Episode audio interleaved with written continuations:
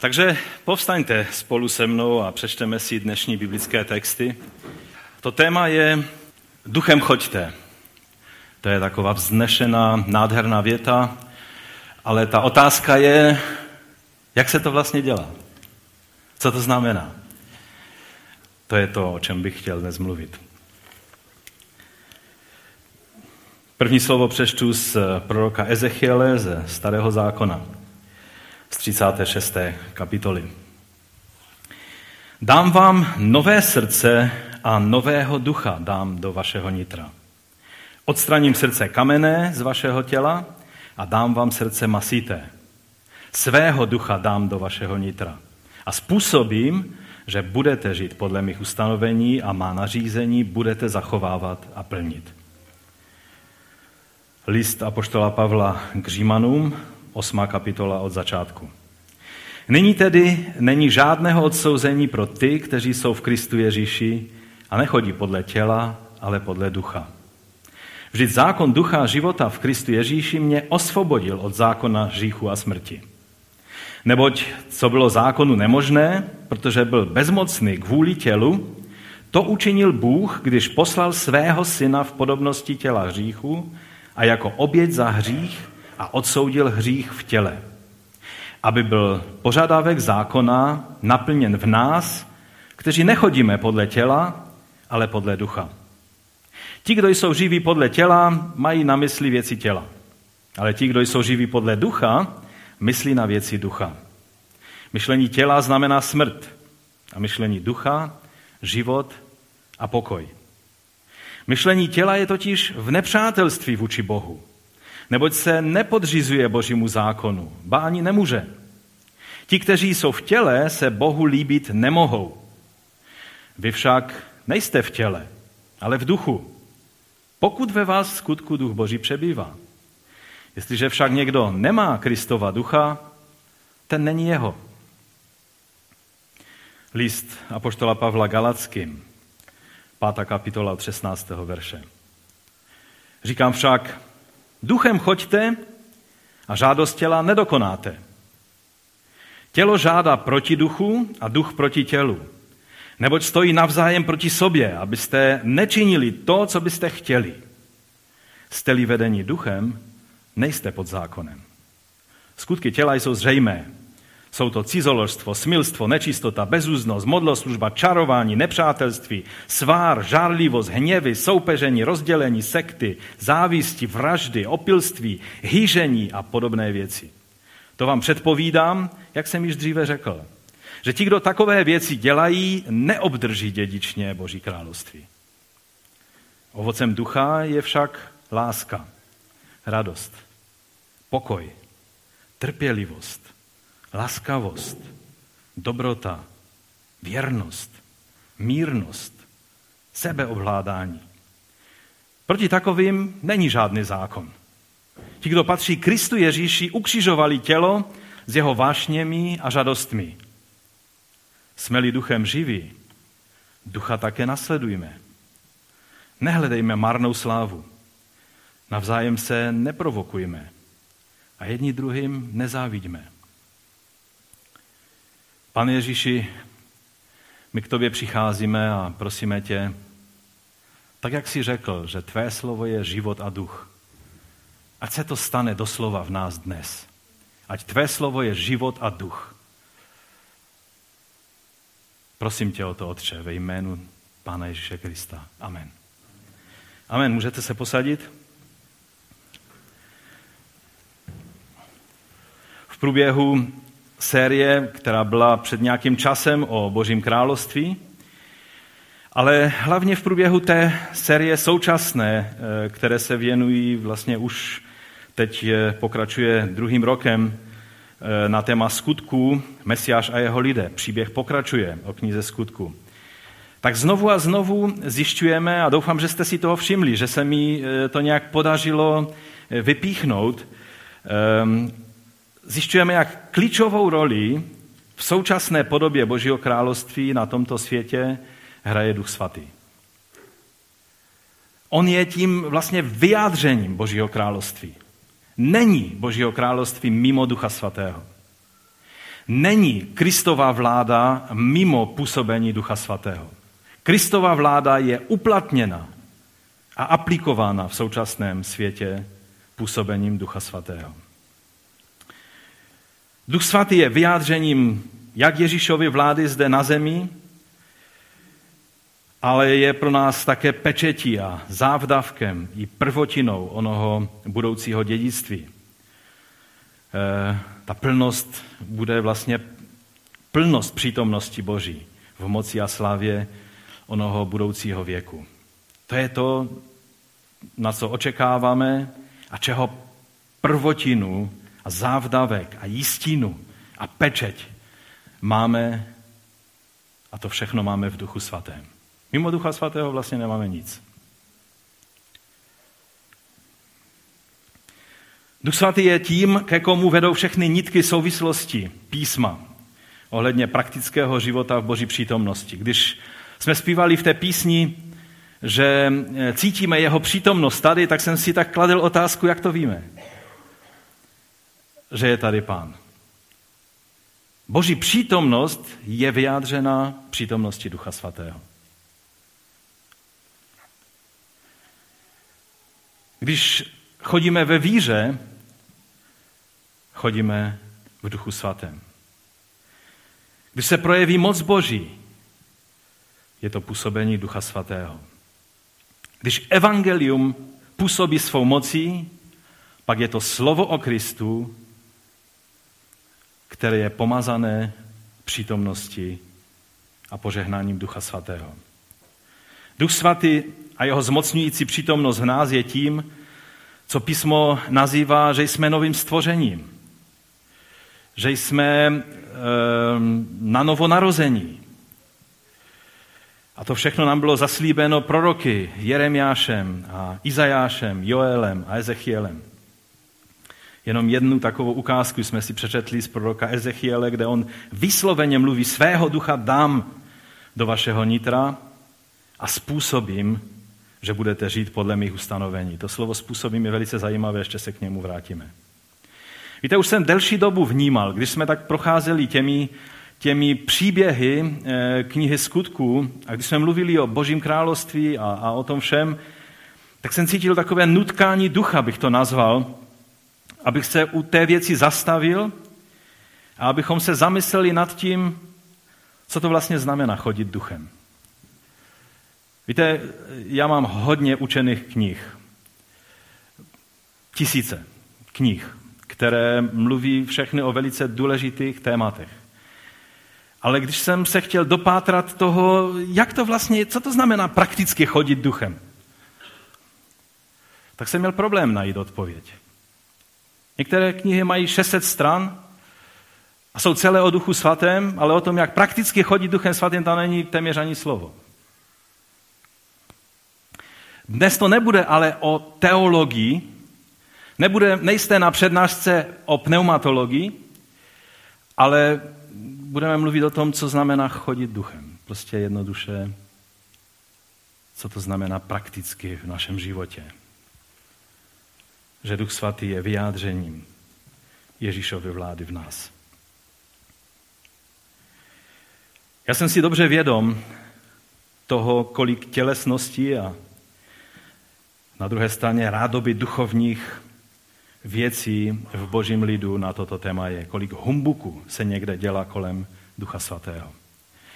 Víte, když, když bych si jenom to všechno připomněl, kolik, kolik věcí se přisuzuje Duchu Svatému, co s Duchem Svatým nemá nic společného, jaké vlastnosti se mu přisuzují, jakou náramnou legraci s ním mají někteří lidé, jak, jak prostě Teď jsem četl, je myslím festival United, že, ve Vsetině, a na Facebooku někdo chtěl napsat, že také ještě někde jinde nějaký festival, tak napsal, e, i my máme, tam měkké i bylo, takže e, někdo e, češtinu úplně neovládal, ale i my máme e, festival a paříme tady s Duchem Svatým.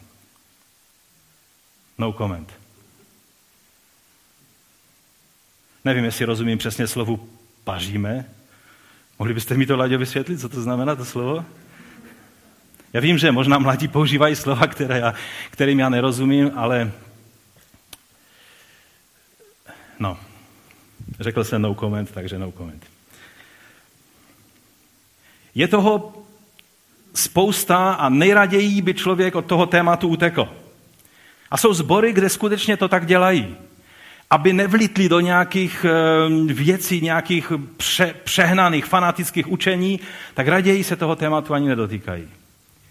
Ale apoštol Pavel, když viděl, že v Korintu se zneužívá duchovní dary, že lidé místo, aby mluvili normálně, tak na sebe mluví jazyky, Protože si myslí, že tím vypadají víc duchovní, když na sebe mluví jazyky, když si navzájem nerozuměli, taky si pak nerozuměli ani v těch vztazích. Tak on nepřišel a nezačal je nějakým způsobem léčit z používání jazyku, ale jim, těm korinským křesťanům řekl, já mluvím jazyky víc než vy všichni dohromady.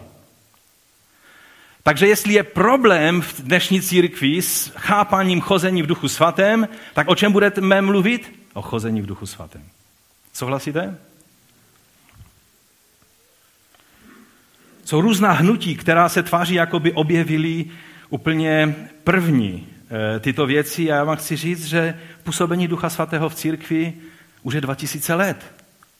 Když si někdo dá nějaký název e, svému hnutí, e, třeba poslední reformace nebo nová reformace, nevím, jak se to přesně jmenuje, a tváří se, že teď oni přišli na to, jak ty věci fungují, tak vám chci říct, že je to pouze naivita smíšená s e, určitými, určitou spupností a píchou duchovní a, a také neznalostí toho, co se dělo.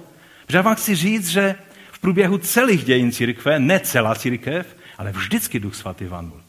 Nebo si myslíte, že dílo Kristovo byl jeden velký neúspěch? Ne, ne, ne. Když se zdá, že všechno se hroutí a sype, tak jak se zdálo, že se všechno hroutí a sype na Golgatě, právě to bylo to největší vítězství. Nesmíme nikdy zapomenout, že naším králem je ten, jehož trůn byl kříž a jeho koruna byla trnová. A proto parametry vítězství a selhání v Božím království jsou jiné než v tomto světě.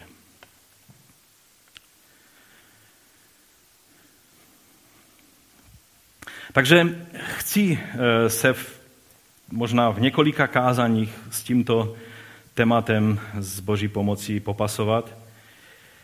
Ale vím, jak třeba v našich letničních kruzích, jak často, když se mluví o Duchu Svatém, tak máme tendenci sklouznout do určitých kliše a tak už máme pocit, že to je přece to téma, které dobře známe a, a někdy si neuvědomíme, že, že Bůh nám to chce osvětlit tak trošku z jiného úhlu, abychom, abychom se zastavili a uvědomili si nádheru jeho díla.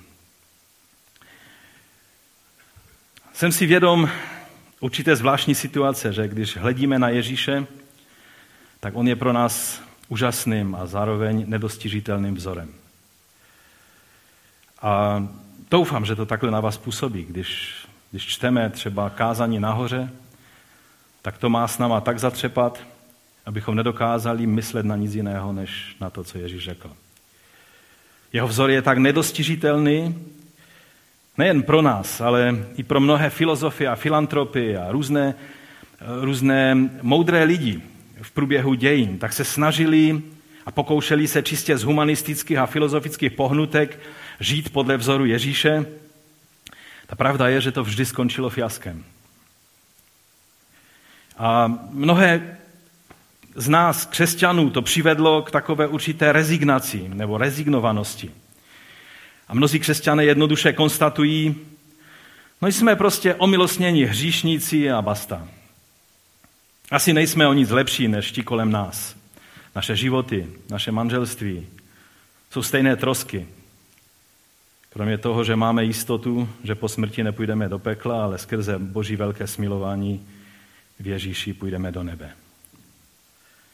Se vší bázní a vědomím toho, kolik falešných slibů už bylo v té věci v dějinách dáno, tak dovolte, že řeknu kategorické ne tomuto defetistickému konstatování. Nejsme jen omilostnění hříšníci. Ano, to jsme, jsme omilostnění hříšníci, ale nejsme jenom omilostnění hříšníci. Jsme také nové stvoření. Jsme nový rod. z Ducha Svatého. Jsme těmi, kteří chodí duchem a ne tělem a proto spějeme k životu a ne k záhubě. Řeknete si, není to tak trošku troufalé, to tvrzení? Není to tak trochu namlouvání si něčeho, o čem všichni ostatní lidé ví, že císař je nahý a že pravda je úplně někde jinde? Ne, není, absolutně ne. V první listu korinským je napsáno, obřízka nic neznamená, ani neobřízka nic neznamená, ale zachovávání božích přikázání. To znamená, dodržování náboženských vnějších předpisů a obřadů nic neznamená. Ale dodržování božích přikázání.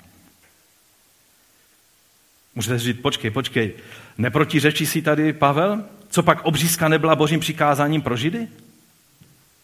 Kdo nebyl obřezán, nebyl součástí božího lidu. Osmého dne každého malého Žida Eh, mu udělali tu bolestivou věc. Naštěstí on o tom ještě moc neví v té době, to je taková dobrá doba ty věci udělat. Později, když někdo konvertoval, tak už to musel zažít. V dospělosti to už není tak jednoduchá záležitost. Ale bez toho nebylo možné být součástí Božího lidu. Byl to, bylo to nejenom přikázání, ale byl to, bylo to znamení, vnější znamení e, e, příslušnosti k smlouvě Božího lidu s Bohem. Možná nám napoví, jak to Pavel opakuje jiné církvi eh, v listu Galackým, ze kterého jsme už taky četli.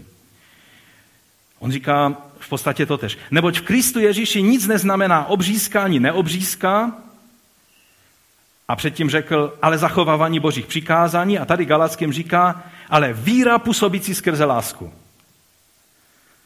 Rozumíte? Už nejde o to, co je napsáno na kamenných tabulích, a co měli lidé před sebou a co se snažili dodržovat?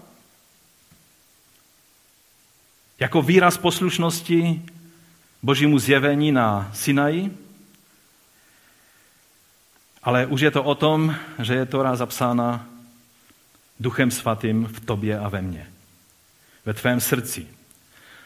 Srdce pro tehdejší lidi znamenalo centrum intelektu, jejich centrum myšlení a tak dále. To znamená, že my máme možnost mít myšlení Kristovo. Když Izáš říká, kdo, kdo poznal mysl páně, tak, tak je to retorická otázka. Nikdo. Odpověď na to nutně nikdo. Ale když Pavel klade tuto otázku římským křesťanům, nebo teda korinským, promiňte, korinským křesťanům, tak na to odpovídá, my máme mysl Kristovou. Oni měli Toru před očima. My ji máme ve svém nitru. Jak? Ten, kdo vypůsobil Toru. Ten, kdo nechal napsat Toru. Ten duch živého Boha je v nás.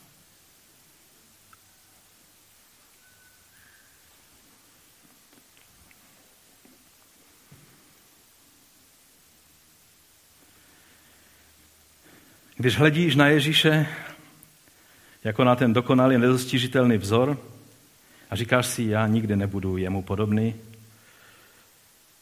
tak on se na tebe obrací a říká ti to, co vlastně když si napsal jeho učedník a apoštol Jan ve 14. kapitole. Jestliže mě milujete, zachovejte má přikázání. A teď věděl, že učedníci si řeknou, jak to máme zvládnout. A on říká, já požádám Otce a on vám dá jiného zastánce, aby byl s vámi na věčnost. Pamatujte, že Duch Svatý, kterého si přijal, už je s tebou na věčnost. On je tou zárukou, pečetí, závdavkem, prvotinou toho dědictví, které budeme mít, takže věčnost bude znamenat jen více Ducha Svatého v nás. Ducha pravdy jenž svět nemůže přijmout, protože ho nevidí ani nezná.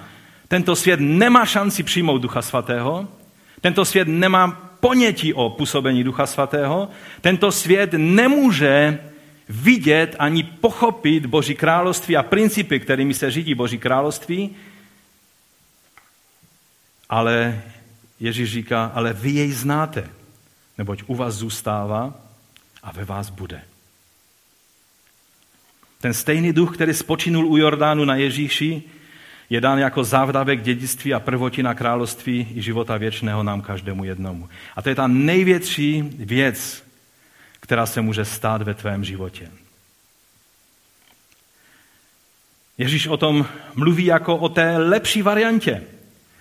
Dokonce lepší variantě než jeho fyzická přítomnost. S učedníky jakkoliv to muselo být fascinující a když jsem byl mladý, tak jsem si vždycky představoval, co, co kdybych žil v době Ježíše. A teď bych ho tam viděl s těmi 12 učedníky, kteří byli všichni ze všeho vyjevení, jak tam jdou.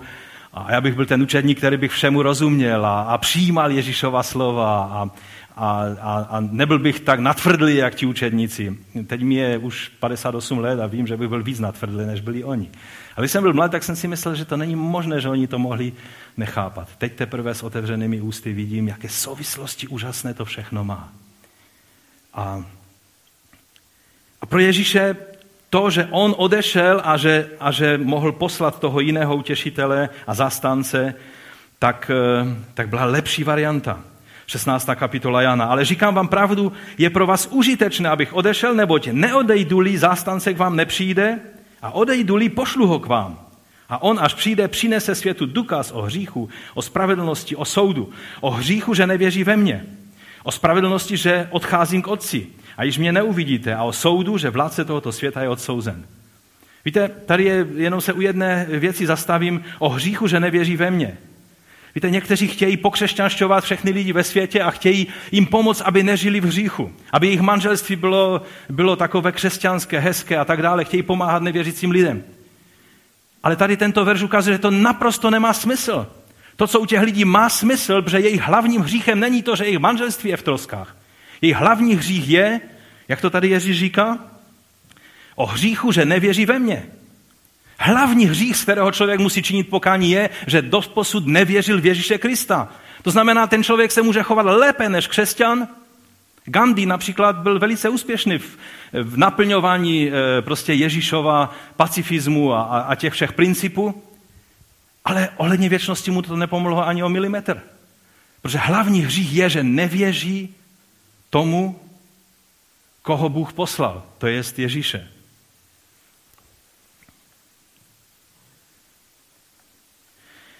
A právě Duch Svatý byl dán, abychom těm věcem mohli rozumět. On způsobuje v nás to duchovní, aha, takhle ty věci se mají. Gordon Fee ve své knize Paul, the Spirit and the People of God, čili Pavel, duch a, a boží lid, dělá velice správný závěr, když upozorňuje eh, na, na, na tyto věci takovýmto způsobem. Cituji. V dřívější době Pavel rozděloval svět mezi nás a je ve smyslu židé a pohané. Nové rozdělení ovšem je mezi těmi, kteří patří Kristu a těmi, kteří nepatří. A to, co charakterizuje ty první jmenované, je to, že oni mají ducha, zatímco ti ostatní ne. Kromě všeho ostatního je nově sformovaný boží lid lidem ducha. Oni se zrodili duchem, oni chodí duchem a jsou vedeni duchem. Pro Pavla tudíž pojem být spasen znamená především obdržet ducha. Člověk spasen, člověk znovu zrozen je člověk zrozen z ducha a spása znamená, že pečeť Ducha Svatého je v životě toho člověka a že je přítomnost Boží v jeho životě jako, jako, jako prvotina a zaslíbení toho, co bude v budoucnu. Takže tedy buď máš ducha, jsi veden duchem, to jest chodíš duchem, anebo to nemá smysl, ale jsi jen dalším náboženským radikálem, který skončí buď v úplné frustraci, což mnozí takhle skončili a přímo odešli od Krista, anebo v úplném svatouškovatém pokrytectví a vše bude jen, budou jen velká slova, ale skutek utek. Takových je taky hodně. Lidi, kteří mluví velká slova, kteří, kteří stále jenom mluví o, o těch věcech, ale realita chození v duchu svatém v jejich životě není. No ale teď je ta, před námi ta otázka za milion, co to tedy znamená prakticky chodit duchem. E, nemám šanci, abych dnes odpověděl e, vyčerpávajícím způsobem na tuto otázku, ale alespoň si uděláme takový úvod do, do, této, do, do, do té odpovědi k té otázce. Takže je čas vyhrnout si rukávy a dát se do práce. A pojďme se na to podívat, co to znamená, co to znamená prakticky. Takže ujasnění si toho, o čem chceme vůbec mluvit, co je v tom našem zorném úhlu, jsou vlastně eh, dvě věci a, a z toho vyplývá určitá výzva nebo určitý závěr. Za prvé, způsob na to, jak nepodléhat žádostem těla, podle těch textů, které jsme četli, je chodit duchem. Znamená božím duchem. Četl jsem i vysvětlení, že se to jedná o, o nějak e, obživení a, a dání prostoru duchu člověka, že, že prostě nechodíme tělem, ale, ale duchem a že to bojiště je duše a, a tělo a duch tak zápasí o to, kdo bude mít hlavní slovo. Chci vám říct, podle všech expertů, kteří těm věcem rozumí, tak tady Pavel, když mluví o tom, že máme být duchovní, nebo i ke Korinským mluví pneumatikos, máme být duchovní lidé, nebo tady máme chodit duchem. Vždycky si tam můžete dát velké písmeno, když v řeštině v původním jazyce není velká, malá písmena nejsou, ale znamená to vždycky duch boží. To znamená, že eh, abychom eh, nepodléhali žádostem těla, tak eh, to řešení je chodit duchem božím, pod vlivem božího ducha. A ne se snažit nějak minimalizovat skutky těla svým náboženským snažením. Za druhé, abychom ovšem mohli chodit duchem, tak eh, logika dává, že je třeba být plný ducha, že? Nejde chodit duchem a přitom nebyt plný ducha. Co znamená být plný ducha? To znamená dát Duchu Svatému prostor v našem životě k jednání, aby on mohl jednat tak, jak chce. Že? A abychom mohli chodit duchem, tudíž být plní ducha, to znamená, že ho nemůžeme zarmucovat a jeho působení uhašovat. Že? Že když ho budeme zarmucovat a uhašovat, když ho budeme zarmucovat, tak on se stáhne, a když ho budeme uhašovat, tak ho vlastně vytlačujeme, vytěsňujeme ze svých životů. Ale o těch dvou tématech budeme mluvit někdy příště. No a to nás vede ke dvěma věcem. Za prvé, pochopení toho, co to znamená chodit duchem, to je velice důležitá věc. A s tím tak trošku začneme dnes. A za druhé, dávání si pozor na to, co ducha uhašuje a zarmucuje, na to se, dalí pán, podíváme někdy příště. Takže jak můžeme začít chodit duchem a ne tělem? Pavel Galacké křesťany vyzývá, jsme-li duchem živí, to znamená, zrodili jste se z ducha, ducha také následujme. Nebo jinými slovy, nechme se vést duchem.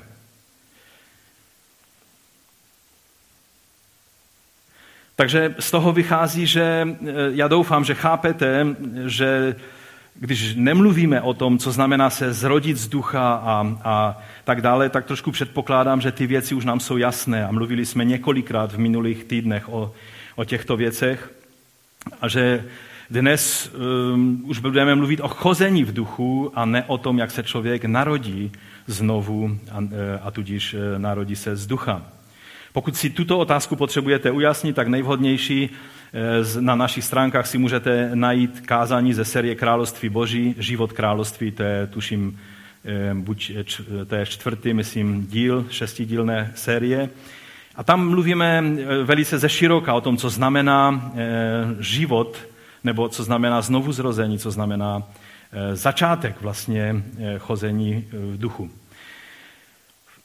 V tomto listu galackým křesťanům Pavel konstatuje tam na začátku toho listu někde, že oni sice dobře začali, že začali duchem, Začali život s Bohem tím, že se zrodili z Ducha Svatého, ale nyní více a více sklouzávají do chození podle těla a ne podle toho ducha, jeho život vyznáním Ježíše jako pána a uvěřením v srdci tomu, kým on je a co znamená eh, vlastně, že to, toto přijali. A Pavel je vyzývá, když jste živí duchem svatým, protože z vlastní síly nikdo spasen eh, být ne, nemůže, proč se snažíte vlastní sílou svůj křesťanský život žít? To je otázka, kterou si každý křesťan musíme položit. A, a žel často se stává i velikánům víry. Představte si, že i takový velikán víry, a mě svrbí jazyk, abych o něm víc mluvil, ale chci si to nechat na někdy příště, kdo je takový úplně top velikán víry v Biblii? Všichni se k němu hlásí. Židé se k němu hlásí, muslimové se k němu hlásí, křesťané se k němu hlásí. No Abraham, že? Otec všech věřících.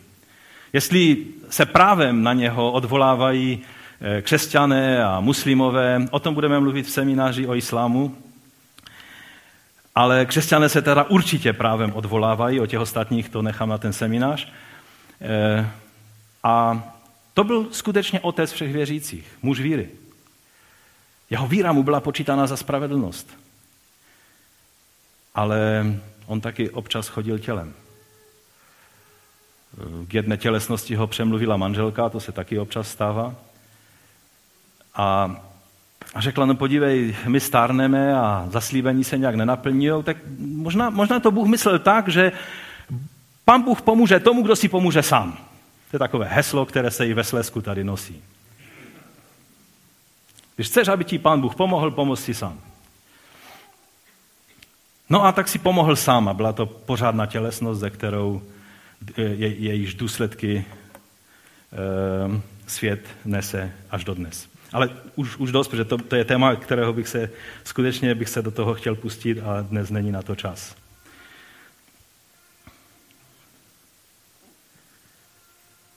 Pavel vyzývá galacké křesťany, když jste živí duchem,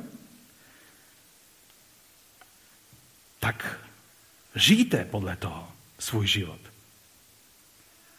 Proč byste měli žít svůj křesťanský život z vlastní síly, když jste nebyli schopni ani se stát křesťany z vlastní síly? K tomu se musel stát zázrak, aby si byl křesťanem, jak můžeš počítat, že když se stal ovcí mezi vlkama, když se stal člověkem, který žije podle principu království, ve kterém všechno je úplně jinak než království tohoto světa, že budeš schopen žít z vlastní síly.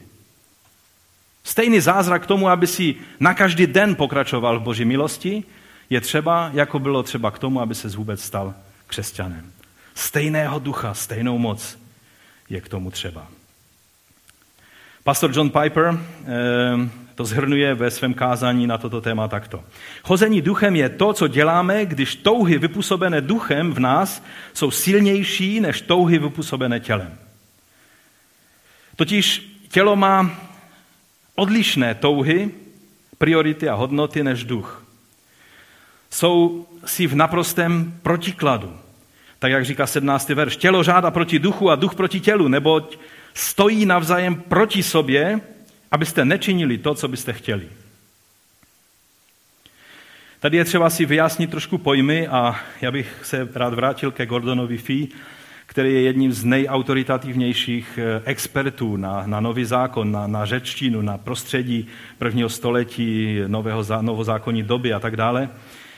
On v té zmíněné knize, o které jsem už mluvil, tak hodně zdůrazňuje, že chození duchem versus chození tělem, eh, že se velice často špatně vysvětluje a to tak, že se jedná o nějaký vnitřní zápas duše. A on vysvětluje, že, že tady se nejedná o nějaký vnitřní zápas, že, že toto pojetí přišlo teprve z gnózou, z gnostiky v druhém, třetím, čtvrtém století, ale že v té apoštolské době Eh, jednání podle těla znamenalo jednat tak, jak jedná tento vnější svět. Jednat tak, jak se jednalo v římské říši, jak se, jak se jednalo v, to, v tom vnějším světě.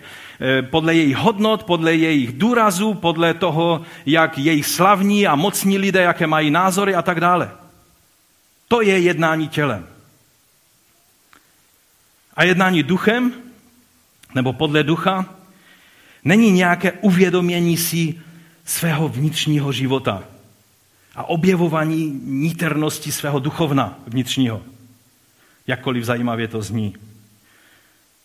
Ale je to jednání člověka, který má ve svém životě přítomnost Ducha Svatého a nechá se jim vést. Je to jednoduše ne zaměření se na tvé nitro, ale položení oči na Krista a nechat se jeho duchem vést. Ke konkrétním praktickým krokům. Ať už do svého nitra vidíš nebo nevidíš. Spíš nevidíš, než vidíš. Zaměření na sebe vždycky působí tělesnost. Zaměření na Krista působí chození v duchu. Lidé, kteří se příliš pitvají ve svých životech, většinou končí v tělesnosti a v tělesném pojetí Evangelia. A v zákonnictví a, a ve všech možných věcech. Zaměření na Krista a dovolení Duchu Svatému nás vypudit k tomu, abychom nějaké kroky udělali, tak když ta plachta přišla před, před Petra, on ještě před chvíli neměl ponětí, co za chvíli bude dělat. A najednou pochopil, řekl to duchovní aha a šel s římskými vojáky do římského města Cezarej, za co by ho ti superortodoxní židé neraději ukamenovali. Předtím on by neměl ponětí, že bude schopen a ochoten tu věc udělat, ale nechal se vést duchem. A byla to boží iniciativa, iniciativa Ducha Svatého. Protože právě o to nechat se vést, to je to, oč skutečně jde. Takže problém s tímto kázaním je, že nejde jen tak přijmout jako určitý teologický koncept, aniž bychom se pohnuli z našeho pohodlného náboženského teplého místečka a byli odhodláni v té věci udělat velmi zásadní rozhodnutí. Víte, pan Ježíš nám dává za příklad, a teda e, apoštole, kteří psali evangelia, tak nám nedávají za příklad ty, kteří, ty učedníky, kteří seděli v loďce a teoretizovali o tom, jaké fyzikální zákony ovlivňují Ježíšovo chození po vodě. Ale nám dávají za příklad Petra, který těm fyzikálním zákonům možná vůbec nerozuměl. On byl rybař. On věděl, že když je ve vodě, tak pokud nebude hodně šlapat vodu a snažit se, tak se utopí. Ale dává nám za příklad Petra, který vírou vykročil z té loďky. Protože to bylo působení ducha.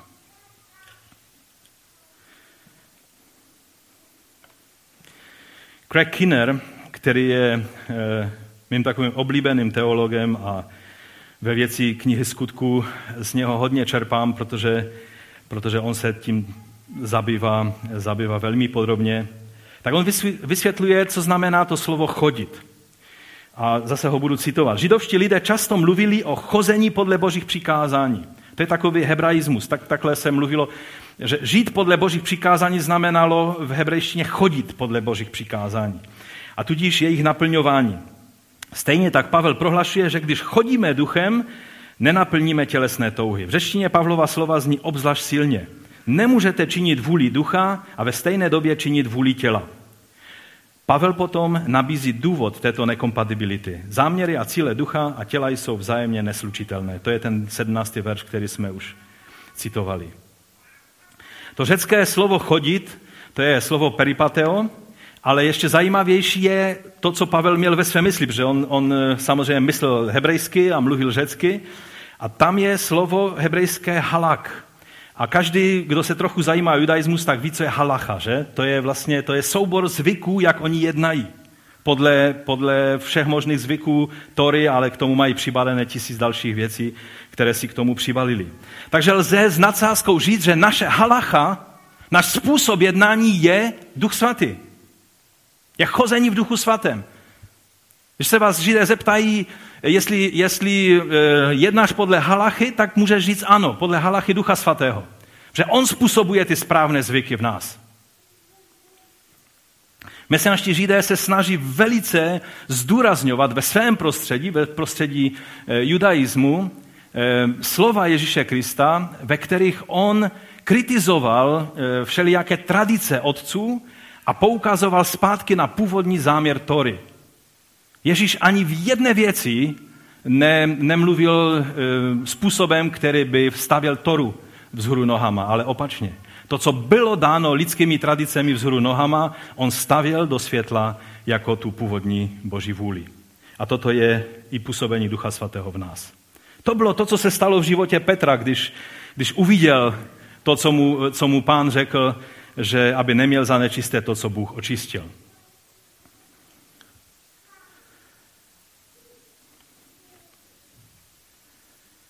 Takže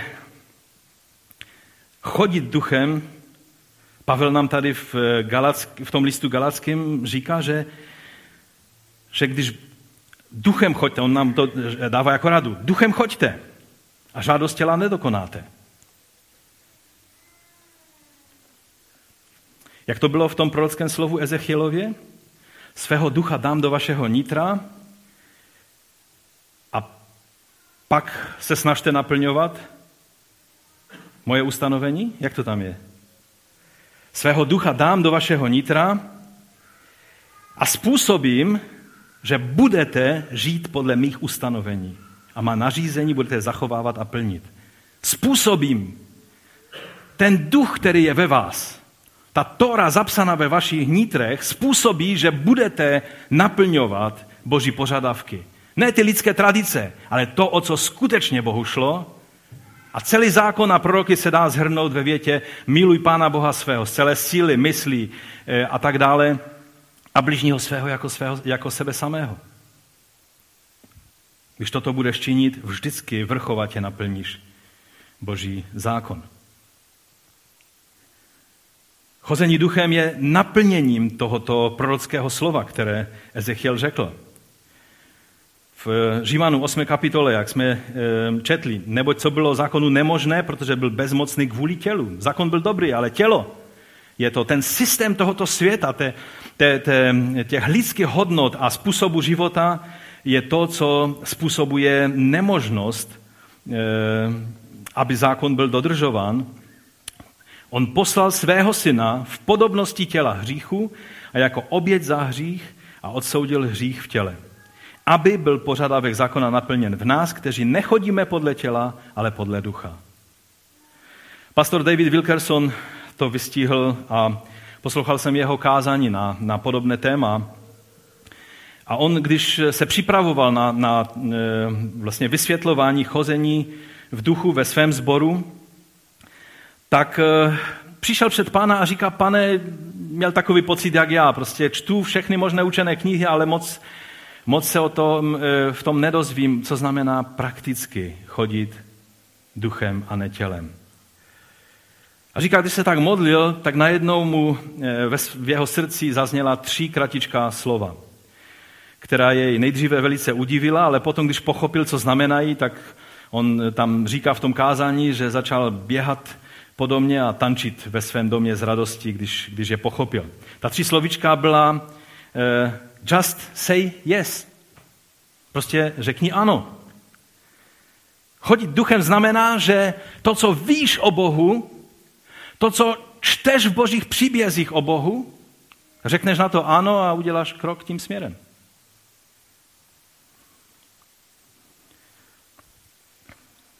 Je to tak prosté, až je to zaražející.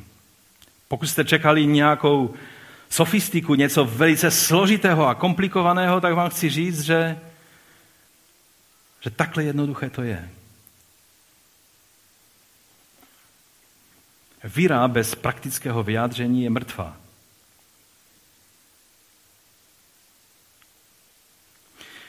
Je několik praktických kroků, bez kterých to chození nám nebude fungovat nebo nepůjde. A já bych ještě v tom zbývajícím čase kratičce těmito kroky prošel. Za prvé, úplný předpoklad pro to, abych mohl vůbec začít chodit duchem, je zkroušenost před Bohem. Prostě uznej svou neschopnost a potřebu ducha. Víte, bez zlomenosti před Bohem, před Bohem vždycky jsem si myslel, že nikdo nemůže být pastorem. Ale potom, jak poznávám Eh, cestu křesťanů, tak docházím k závěru, že nejde být běžným křesťanem bez toho, abychom byli zkroušeni před Bohem a vědomí si své neschopnosti naplnit svaté boží požadavky. Prostě uznejme svou neschopnost a potřebu ducha. To je úplný počátek toho, abychom mohli chodit duchem a spolehat se na ducha. Žel velice často lidé, kteří mají touhu chodit duchem, když najednou tu a tam se jim podaří nějakým způsobem srovnat svůj krok s duchem, tak se začínají tvářit jako velcí experti na tyto věci a tu zkroušenost ztrácejí. A, a tím si kompl- ale to už zabíhám do toho druhého tématu a to je, jakým způsobem zarmucujeme ducha a uhašujeme ducha. O tom dneska nechci mluvit. Ale zkroušenost před Bohem je první věc. Pan Ježíš velmi zdůrazňuje, že se mu nejedná o větší vypětí našich náboženských sil, ale o pochopení toho, co je zdrojem naší síly.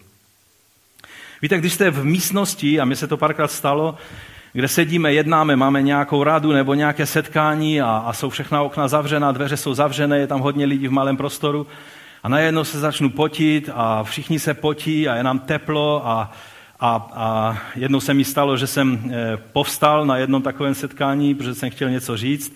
Když jsem povstal, tak se mi setmělo před očima a padl jsem, nebylo pod mocí boží, ale bylo to kvůli nedostatku kyslíku. A když by vám někdo v takové chvíli řekl, musíte více dýchat, pojďme, budeme cvičit, raz, dva, raz, dva, musíme více cvičit, dýchat, oživit se. No tak by těch omdlených tam bylo jenom o pár víc, že? V takové situaci, co je řešením? Už jste to zažili? Někdy přijdete na to, anebo přijdete od někud a cítíte, jak je nedychatelný vzduch v té místnosti a, a někdo přijde k oknu a otevře okno. Najednou máte možnost se nadechnout čerstvého vzduchu. Ježíš po nás nechce, abychom v tom náboženském eh, prostě pachtění dnešní doby zvyšili své pachtění, zvyšili svůj, svou výkonnost. Více kapitol četli denně Bible, eh, více prostě dávali na, na misi. To všechno jsou dobré věci a dávejte a více se modlete, více čtete Bibli. Ale ten klíč je v tom, že si řeknu, už je na čase, abychom otevřeli okna. Ať ten vánek ducha může provanout. A ten čistý vánek ducha božího. Možná vám zvedne papíry ze stolu a nebudete vědět, o čem jste mluvili. Ale to jedno, co se stane, najednou pocítíte jako úlevu. To je, když máte čerstvý vánek, tam, kde jste už předtím pomalu omdlevali, jste únavy. Rozumíte? Pojďte ke mně všichni, kteří jste unavení. A já vám dám odpočinutí. Jaké asi odpočinutí to je? Odpočinutí ducha. Že můžeš chodit duchem a ne tělem.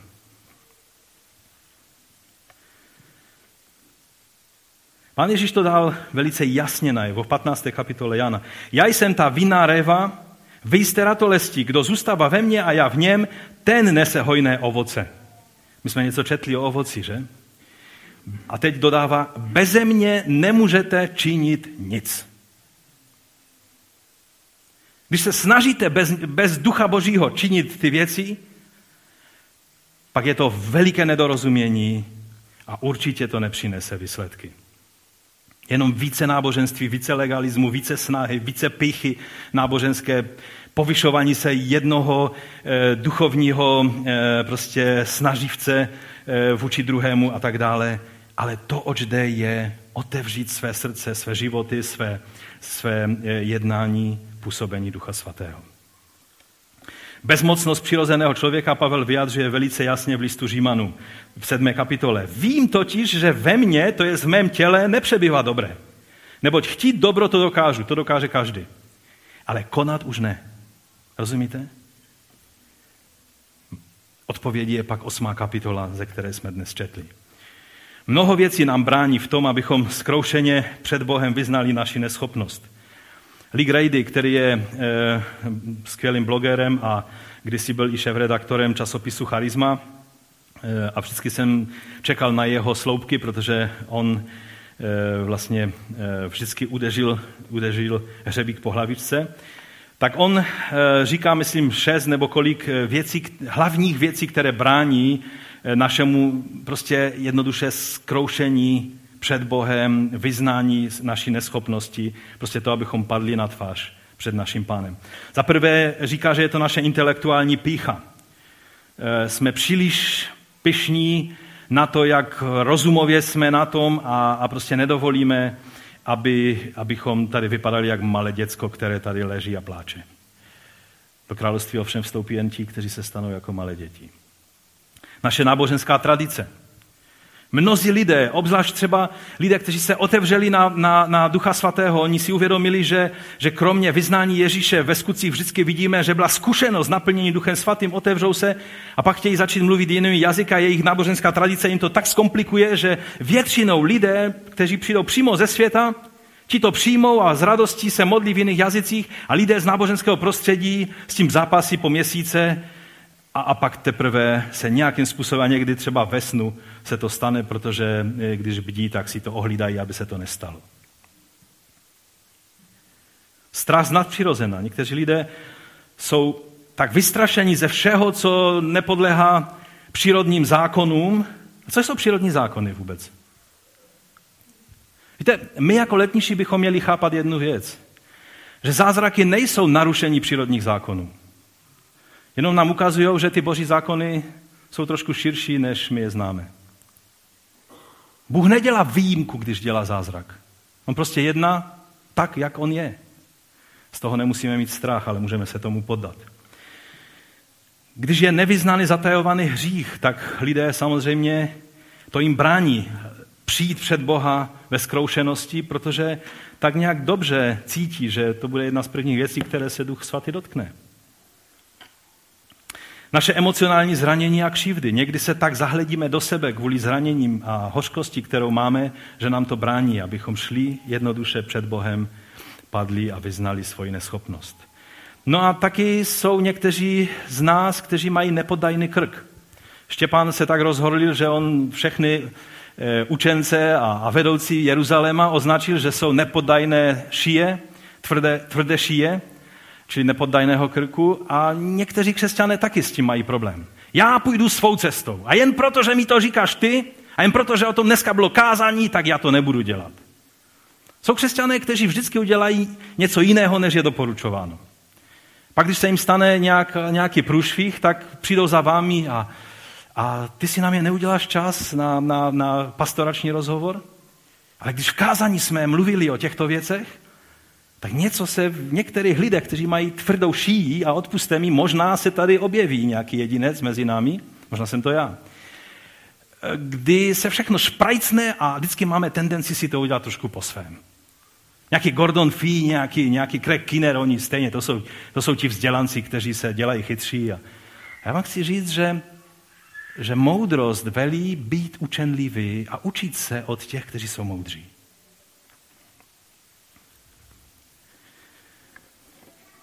No, to je šest bodů, které měl uh, uh, Heli Grady.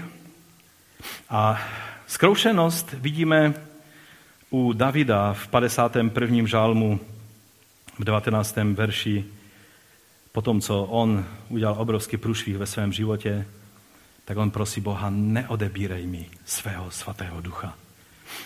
A pak vyznává, oběť Bohu je zkroušený duch. Bože, ty nepohrdneš zkroušeným a pokořeným srdcem. Toto měl odvahu vyznat po tom všem hnusném, co udělal, protože on věděl, že Bůh je hojný v odpouštění.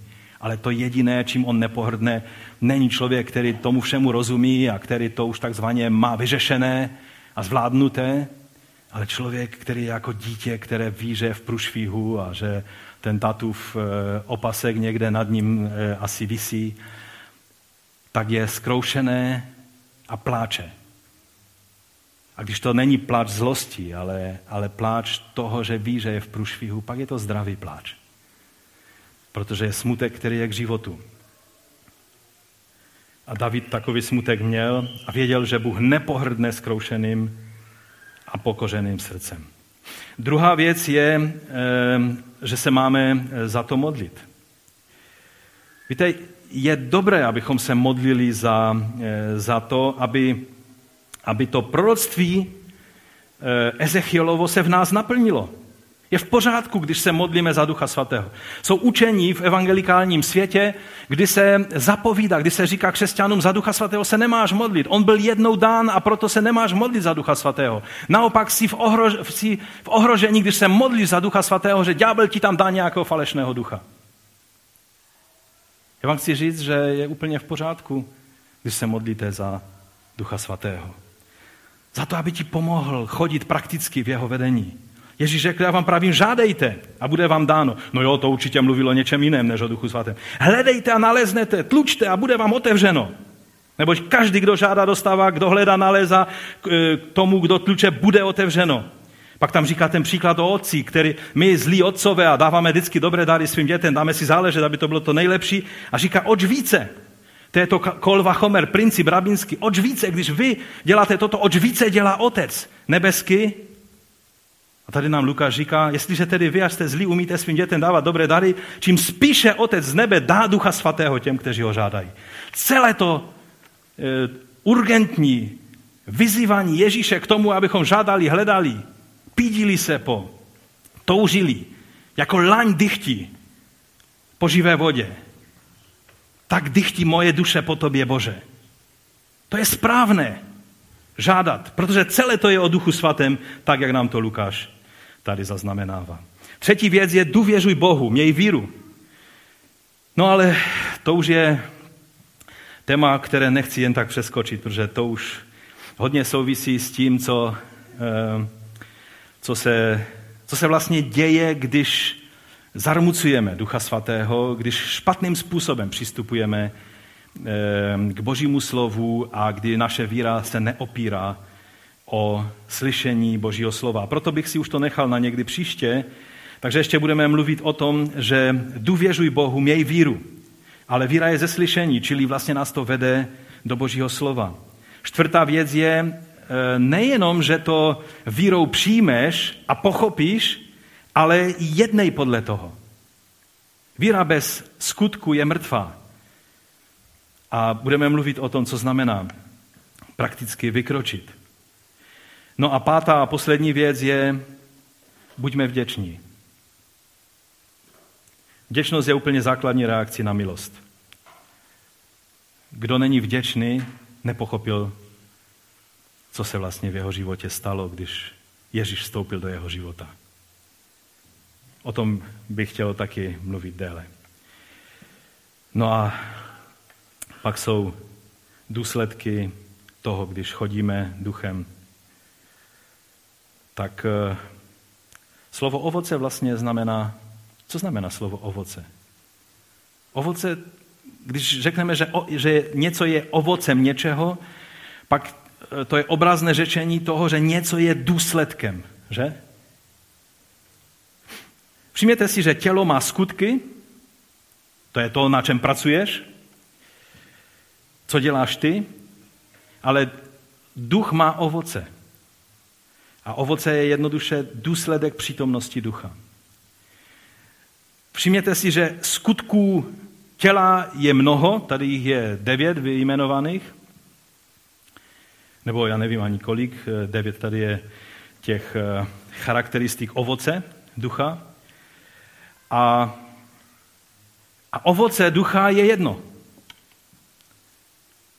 Tady není množné číslo, ono ani v češtině, v češtině je to tak hezky, že to vlastně ani nejde jinak říct, než to, že je to že je to to ovoce ducha, které se charakterizuje láskou, radostí, pokojem, trpělivostí, laskavostí, dobrotou, věrností, mírností a sebeovládáním. Jenom ty tři první věci, když mluvíme o lásce, o radosti, o pokoji, to jsou všechno věci, já když jsem si to zase po delší době znovu četl, tak to úplně působilo jako ten čerstvý vzduch eh, z toho okna, že? Prostě eh, oni tam bojovali a on jim říká, když už tak bojujete, dávejte pozor, abyste se úplně, on, to tam, on tam používá strašné slovo, to si najděte ve slovníku, já vám to říkat nemusím, ale prostě on jim tam říká, aby, aby se nevykleštili, ale takovým způsobem úplně fakt na, na, na tvrdo, jo? takže to si můžete najít. A Pavel jim říká, prostě bojujete, ale teď jako alternativu toho všeho, co oni prožívali v tom zboru, kdy začali chodit tělem, kdy ten smrad toho světa do vztahu, ty, ta soupeřivost, pícha, ty všechny věci se začaly projevovat v tom sboru, tak on říká, choďte duchem. Tak, jak jste začali, choďte duchem. Že tady je řeč o vztazích ve sboru. Samozřejmě existují jiné skutky těla, ale ty, které tady Pavel vyjmenovává, se týkají právě problémů, když svět začne pronikat do sboru. Víte, my se stále staráme nad tím, kam směřuje Česká republika, ale to není naše starost. Když církev bude tím, co má být, když bude plná ducha, lidé budou chodit duchem a ne tělem, to je to, co způsobí nové věci v této zemi. A ne to, že, že budou politikové hlasovat za správné zákony a zakážou všechno, co je hříchem a tak dále. To nefunguje tyto věci. A to není ani náš úkol.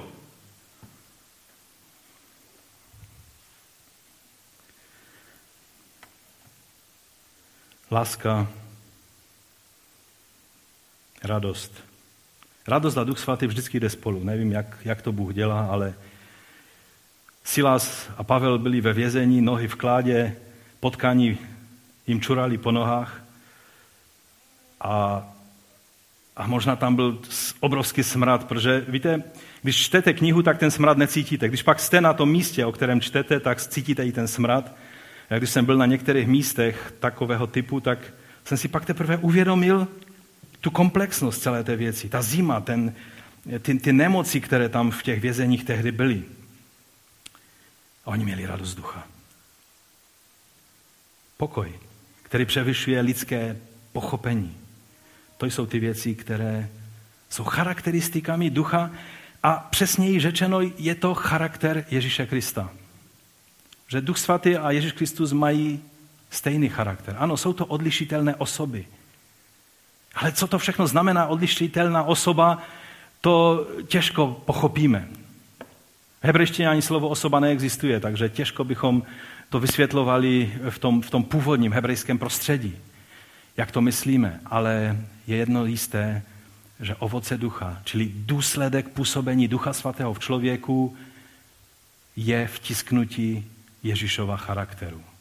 Pokud si toužil potom nedostižitelném vzoru, aby si jednal jako Ježíš, pak důsledkem působení Ducha Svatého, když děláš praktické kroky a necháš se vést Duchem Svatým, tak je Kristův charakter v tobě. Povstaňme k modlitbě.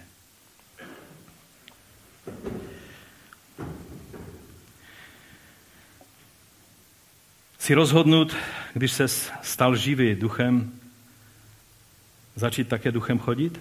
Nechat se vést duchem? Víte, světu nic nedlužíme, abychom chodili tělem.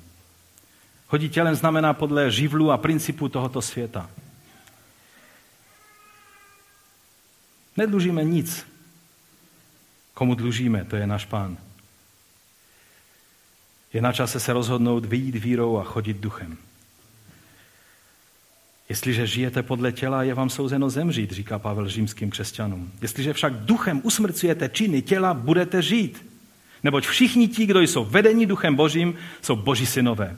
Smysl být křesťanem má jedině tehdy, pokud se necháme vést duchem svatým. Jinak jsme dost politování hodně lidé. Pokud si přijal to dnešní slovo, tak, tak jak David Wilkerson přišel na to, že chodit duchem znamená jednoduše říct pánu ano. Prostě řekni ano. Ale neřekni to tam v tichosti svého nitra. E, neobjevuj své nitro teď, ale přijď tady dopředu, protože krok dopředu je, je vyjádřením tomu, že věříš, že ty věci tak mají být. Přijď dopředu, nebudeme se modlit za tebe, ani, ani, ani se tě ptát, co prožíváš, ale přijď dopředu a řekni, pane, díky ti za to, že jsem živý z ducha. Zrozením z ducha. Chci chodit pod vedením tvého ducha. Když jsi duchem živý, duchem také choď. Choď duchem a nespácháš skutky těla. To je jediný lék. Víte, často si představujeme, že abychom mohli mít působení Ducha Svatého v nás, tak nejdříve se musíme nějak vypořádat ze veškerou tělesností v nás. A tak pracujeme tím náboženským úsilím na své tělesnosti. A ten objev dnešního dne je, že je to přesně opačně. Choďte duchem a nebudete vykonávat skutky těla. Když si uvědomíš, že, chodí, že, že máš skutky těla ve svém životě, že se objevuje závist, a všechny ty možné věci. Lékem není ty věci začít řešit. Lékem je otevřít oko, okno, aby vánek ducha vstoupil do tvé duše. Aby vánek ducha vstoupil a proval tvou mysl, abys měl mysl Kristovo. A to je řešení na skutky těla. Choďte duchem a ne e, vykonáte skutky těla, říká Pavel. To je ten lék. A ne opačně. Já věřím, že to bylo trošku nové poznání pro každého jednoho z nás, kteří už jsme unaveni tím tou snahou dělat dobré věci. Je dobré, že se snažíš dělat dobré věci. Lutera snaha dělat dobré věci přivedla k poznání Boží milosti. Ale nejdříve musel zkrachovat před Bohem a uvědomit si, já nejsem schopen nic ze sebe vydat dobrého, co by bylo přijatelné pro svatého Boha. A pak dostal milost. Pane, já tě prosím, pomoz nám, aby naše ano které v té chvíli říkáme, znamenalo ano, jako je u tebe. Na všechna zaslíbení, kolik jenom jich je, je v Kristu řečeno ano a my říkáme Amen. Amen. Ať se stanou, pane, ta zaslíbení. Ty jsi zaslíbil skrze proroka Ezechiele, že vložíš svého ducha do našeho nitra a že toto způsobí, že budeme žít podle tvé vůle. Pane, my se odvoláváme na tvé zaslíbení a prosíme tě, ať se tak stane. Pohled na naši nemohoucnost, pohled na, na naši tělesnost, kterou často tě zarmucujeme stejným způsobem, jak Abraham, Abraham když si hleděl na to, jak tam, jak tam bastil nějaké, nějaké naplnění tvých zaslíbení a snažil se to nějak vypůsobit a, a, a bral si radu kde koho k tomu a, a principy toho světa jednal podle přesně stejných principů, jako, jako žil ten vnější svět. A ty jsi na to musel hledět a tak stejně si hleděli na mou tělesnost, na naši tělesnost. Odpust nám to, pane, a, dej, abychom chodili duchem. A aby to byl ten lék, který způsobí, že nevykonáme skutky těla. O to tě, Otče, prosíme ve jménu našeho drahého Pána a Spasitele Ježíše Krista. Amen. Amen. Choďte duchem a nevykonáte skutky těla.